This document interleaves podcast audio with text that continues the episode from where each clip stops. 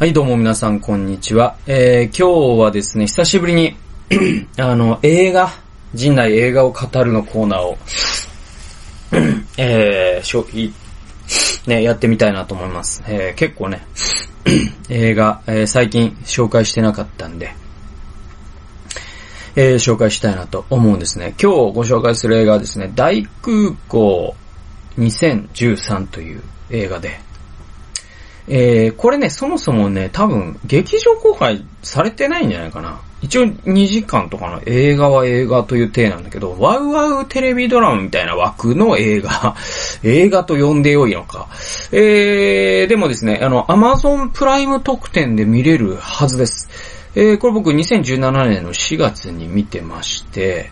えー、アマゾンプライムで見ましてですね。で、V、多分 DVD とかもあるんじゃないかなと思います。で、んーとね、えー、三谷幸喜さんなんですよね、監督が。で、あの、僕ね、三谷幸喜さんね、一時期までは結構好きな監督というか、まあ監督、映画監督なのかなあの人。何なんだろうテレビタレントなのかな なんかジャンル分け不能な人ですけど。あの、まあ、三谷幸喜さん結構好きでしたよ。あの、というのは、あの、古畑任三郎が、ね、三谷幸喜さんで。面白いなと。僕はやっぱ、古畑任三郎で三谷幸喜さんを知ったんですね。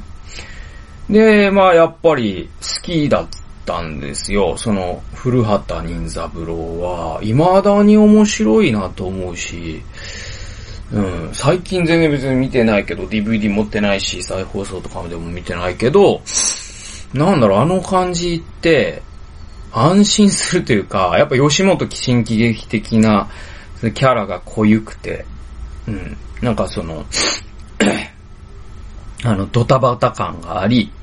みたいなことですよね。で、テンポが良くて、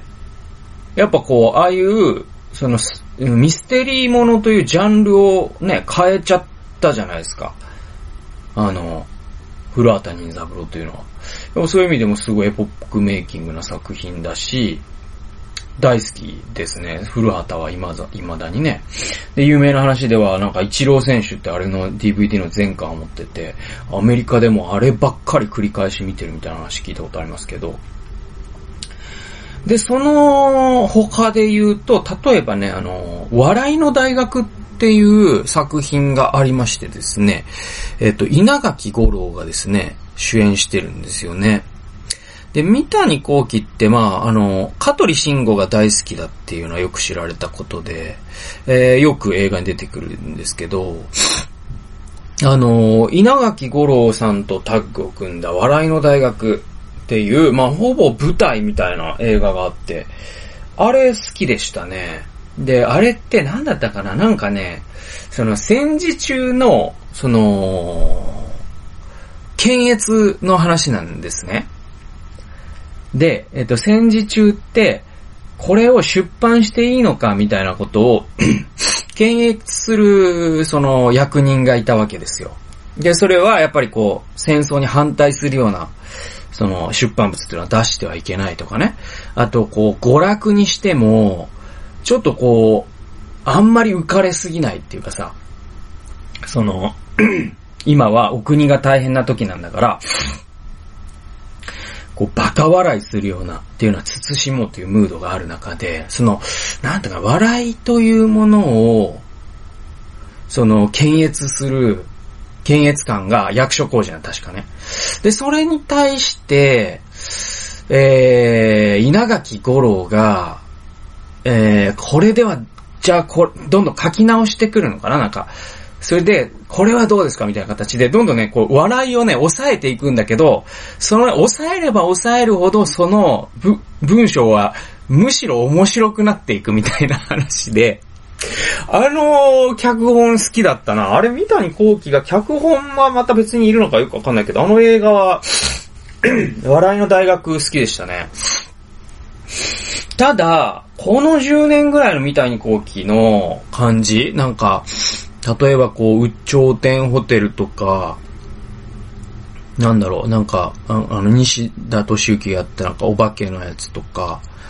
ちょいとずつは見てるけど、なんか全然ピンとこないんだよね。なんか急に三谷幸喜僕ダダメになったっていうか、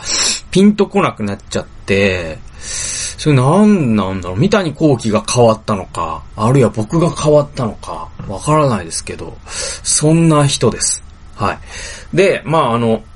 このね、大空港2013を、えー、なんで僕が紹介したかったかと申しますと、まあ、この映画、あのー、本当三谷幸喜の映画って感じなんですよ。その、ドタバタ感って言ったらいいんでしょうか。登場人物がいっぱい出てくるんだけど、それぞれの登場人物のキャラが立ってて、同時進行でいろんなことが起こる感じっていうのがやっぱ三谷幸喜のこの10年ぐらいのやっぱやり口っていうか。で、この映画もまあその系譜に連なるんですよ。で、僕は最初見たとき、あ、なんかテンポはいい映画だけど、なんか全然あんまり楽しめなかったなと思ったんですね。で、なんか田舎の空港という設定、雰囲気とか、で、最後の長野の空港で撮ったらしいんですけど、そのまあ、長野の風景とか、そういうなんか田舎感みたいな、そういうローカル感みたいな。そういうのには僕はちょっと惹かれたんだけど、それ以外のことはないなと思った。だけどその後ね、僕この映画の、えー、だから Amazon レビューだったか、あの、えー、解説ウィキペディアだったか忘れたけど、それを読んで、もう驚愕したんですよ。それがね、この映画ね、これ確か90分、あ、いや違う、2時間だわ、2時間。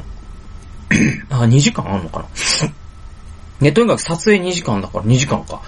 で、これって、ノーカットなんですよ。この、わかります？あの、ノーカットでしかもカメラ1台ですよ。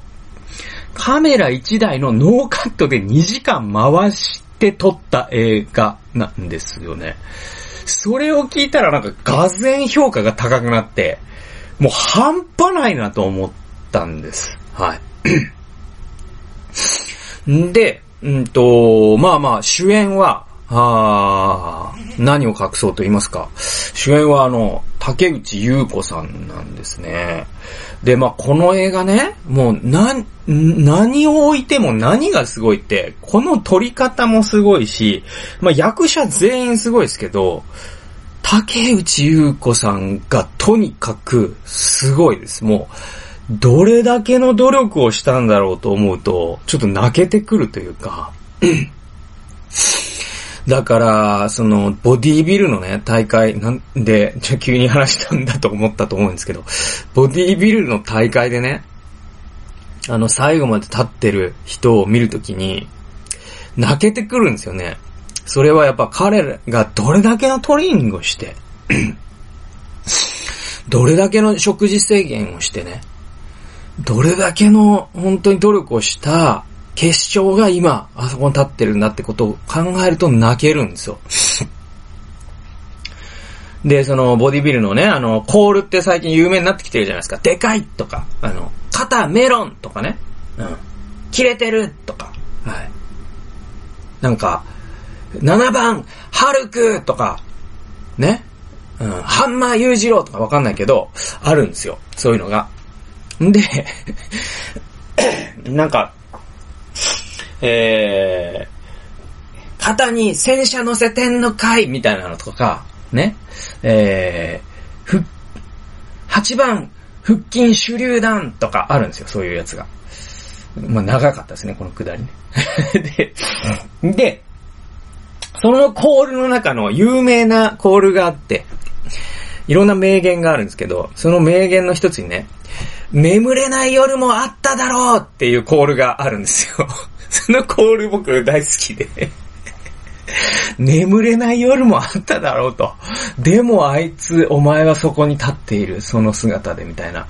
めっちゃかっこいいなと思うんですけど。なんかまさにね、僕ね、このね、竹内優子さんをね、見たときに、その2時間ノーカットのこの演技を見たときに、眠れない夜もあっただろうって思ったんですよね。うん。で、その、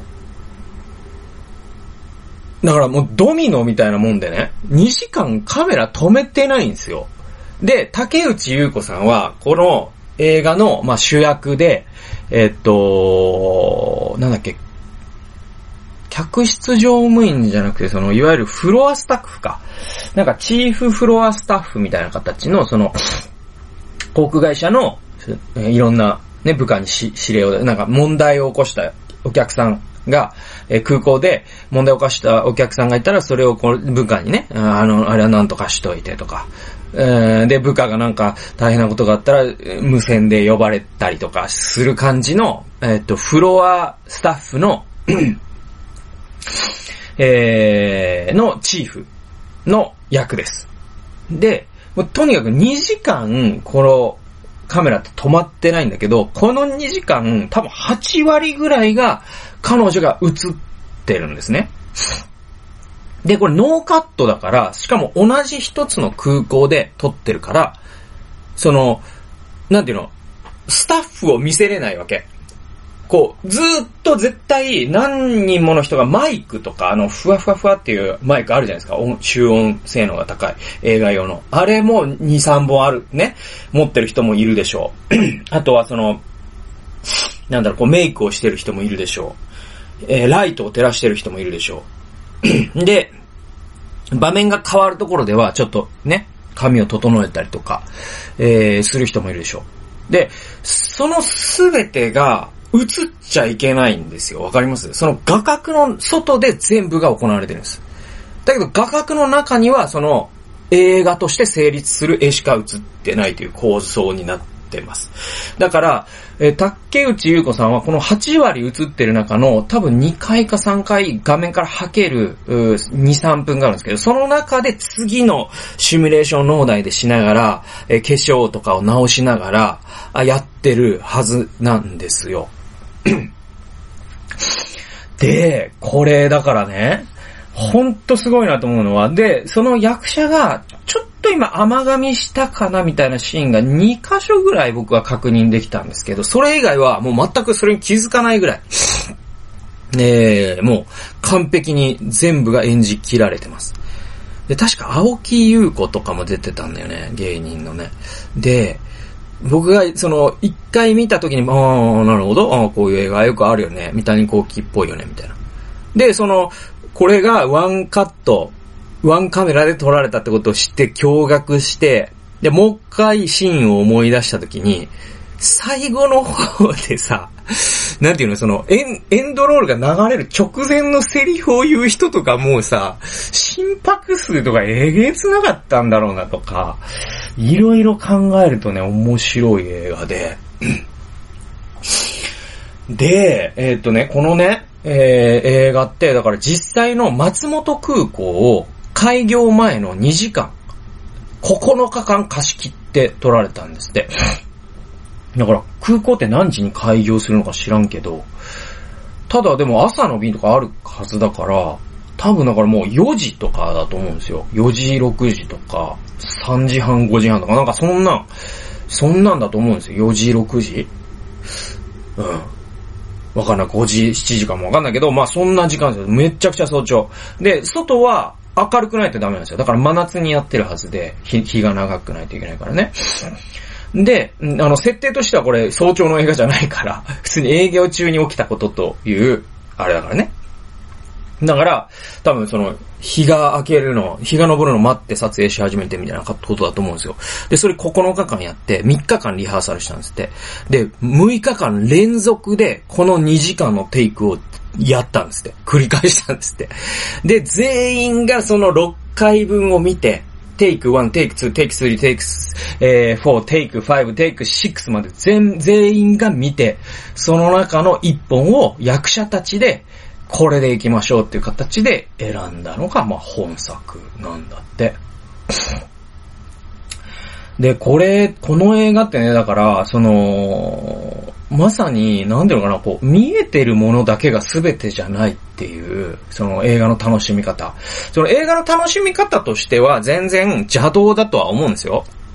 邪道っていうのも変だけど、うん、だけど、その映画のそのカメラの、なんていうの、こう、外を想像する感じってわかります？まさにあの、カメラを止めるなってそういう映画なんですね。映画内映画を撮ることで、その、あれもワンカットじゃないですか。で、カメラを止めるなと、この映画セットで見るとより面白いと思うんですけど、カメラを止めるんだってまさにそのワンカットのゾンビ映画を撮ろうとした時に、そのカメラの外で何が起きていたのかというところにドタバタの面白さがあるんですよ。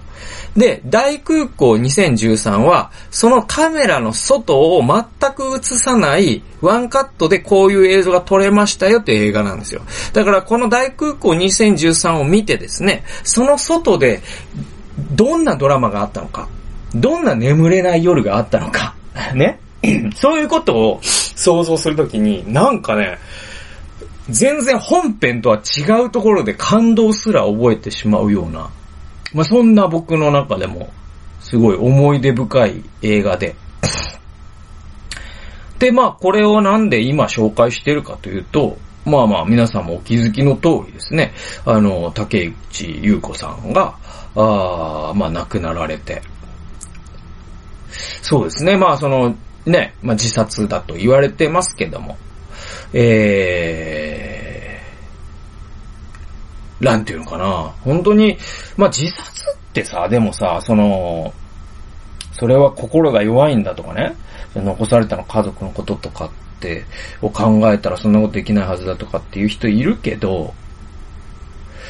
うーん、それは僕はある種のマッチョ思想だと思っていて、まあ僕自身が、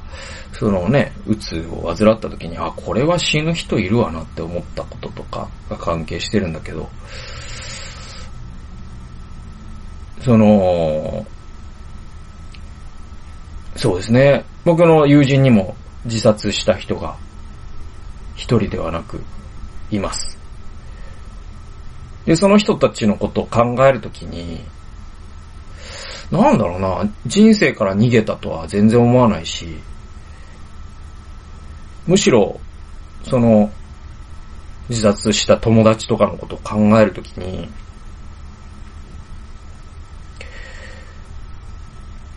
その彼ら彼女らは、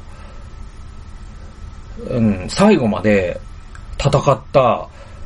勇者なんだと僕は思うようにしているし、そうだと思ってます。は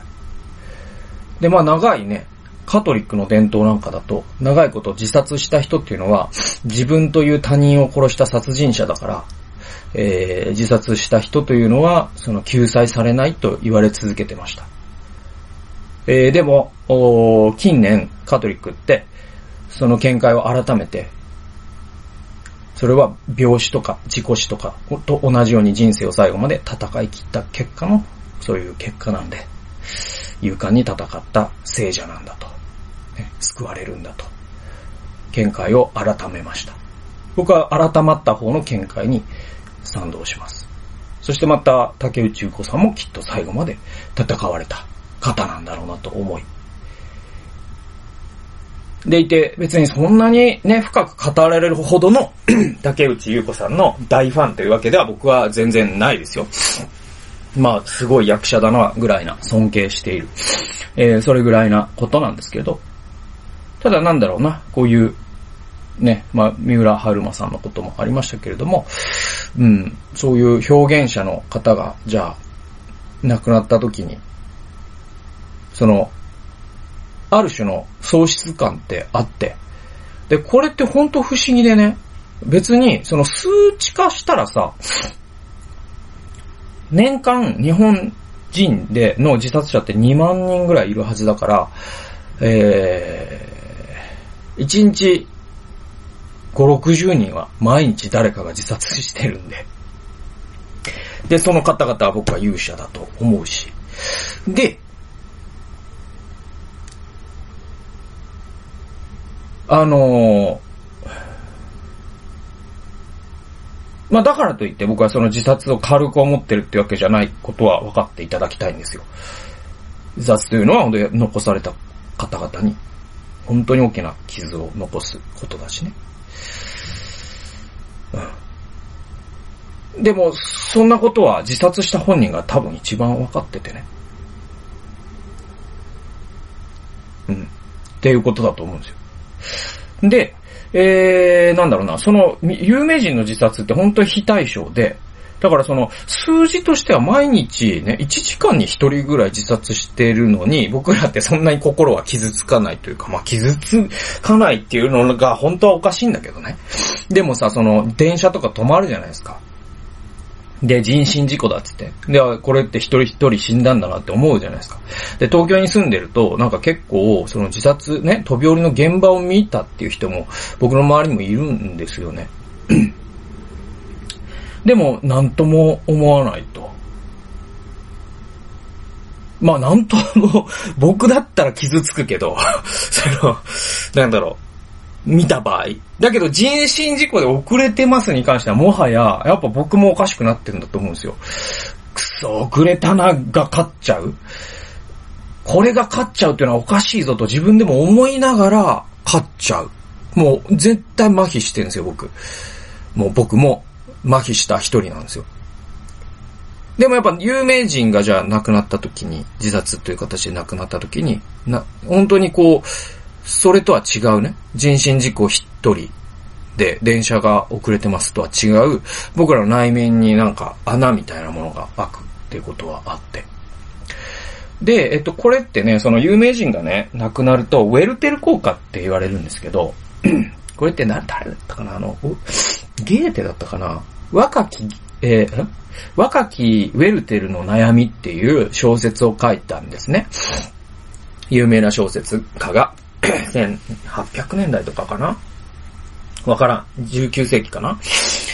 ?20 世紀では、20世紀かな？わかんない。で、で、若きウェルテルの悩みっていうのがすっごい売れたんですよ。で、多くの人が読んで、その後、その青年の自殺がすっごい増えたっていう現象が社会現象になっちゃったことがあって、で、有名人の方が、あその自殺をすると、その、一般人の方の自殺が増えるっていう現象のことをそれ以来ウェルテル効果っていう風に、えー、呼ぶようになったんですよ。で、まあ、その若きウェルテルの悩みっていうのはまさにその青年が自殺する話なんですね。で、えー、で、その竹内優子さんとか三浦春馬さんみたいなことがあるときに、えー、まあ日本でもね、ウェルテル効果みたいなことが起きないでほしいなと僕は思いますし、えー、でも、どこかで、その、じゃあそれを黙殺すればいいかというと、そうじゃないと思うんですよね。その、僕らの心の中にできた穴。だけど、人がウェルテル効果になると思う、いけないから、もう、竹内優子とかっていう言葉はタブーにしようとか、三浦春馬という言葉はもうタブーにしようとか、あそういうのって、なんか、あの、単なる抑圧でしかないんで、えー、僕は何らかの形で、じゃあ語るってなった時に、なんていうのかな、その個人を変に賛美するのも違うと思うし、個人を、その、叩くとかっていうのも絶対違うと思うし、で、個人を追い詰めたのは誰かみたいな犯人探しをするのはもう全然違うと思うし、うーん、唯一僕らがじゃあこういう表現者の方がこういうことになった時にできるのは、まあその人が表現したものというのが幸運にもこの世の中にはあるので、それを味わって、ああ、やはり彼女が生きてくれてよかったな。彼が生きてくれてよかったなと。じんわりとその思い出を胸に温めるということが、まあ僕らにできることなのかなと思ったりして。そういえばあの大空港2013すごかったわーってしんみりね、最近思ったんで、なんか皆さんと共有したくなりまして。えー、皆さんもですね、これ見ると本当にすごいの。本当にすごいから。あの、もう常人のあれじゃないですよ。この2時間、NG 出しちゃいけない。で、その8割出てるってことは、自分が NG をさ後半で出した場合、それまでの役者さん全員がやり直しってことだからね。それを背負うこととかっ本当にすごいな、プロってすごいな、みたいなことを僕は思ったんですよね。そのプロ魂みたいなことをこの映画で僕は竹内優子さんから教えてもらいました。なんで皆さんね、あの、まあ、そんな芸能界とか興味ないよ。別にし、し、ね、自殺した知らねえよっていう人は別に見ないでいいけど、えー、もし何らかの形で竹内優子さんってね、ね、どんな方だったんだろうな、どんな演技をされたんだろうな、今。これを機に興味を持った方は、僕、大空港2013、案外というか、僕は一番おすすめです。で、まあ、三浦春馬さんのこともついでに言うならば、あの、こんな夜更けにバナナかよというね、僕、あの、以前メルマガでも熱く書いたことがあります。あの作品、ぜひ見ていただきたいなと思います。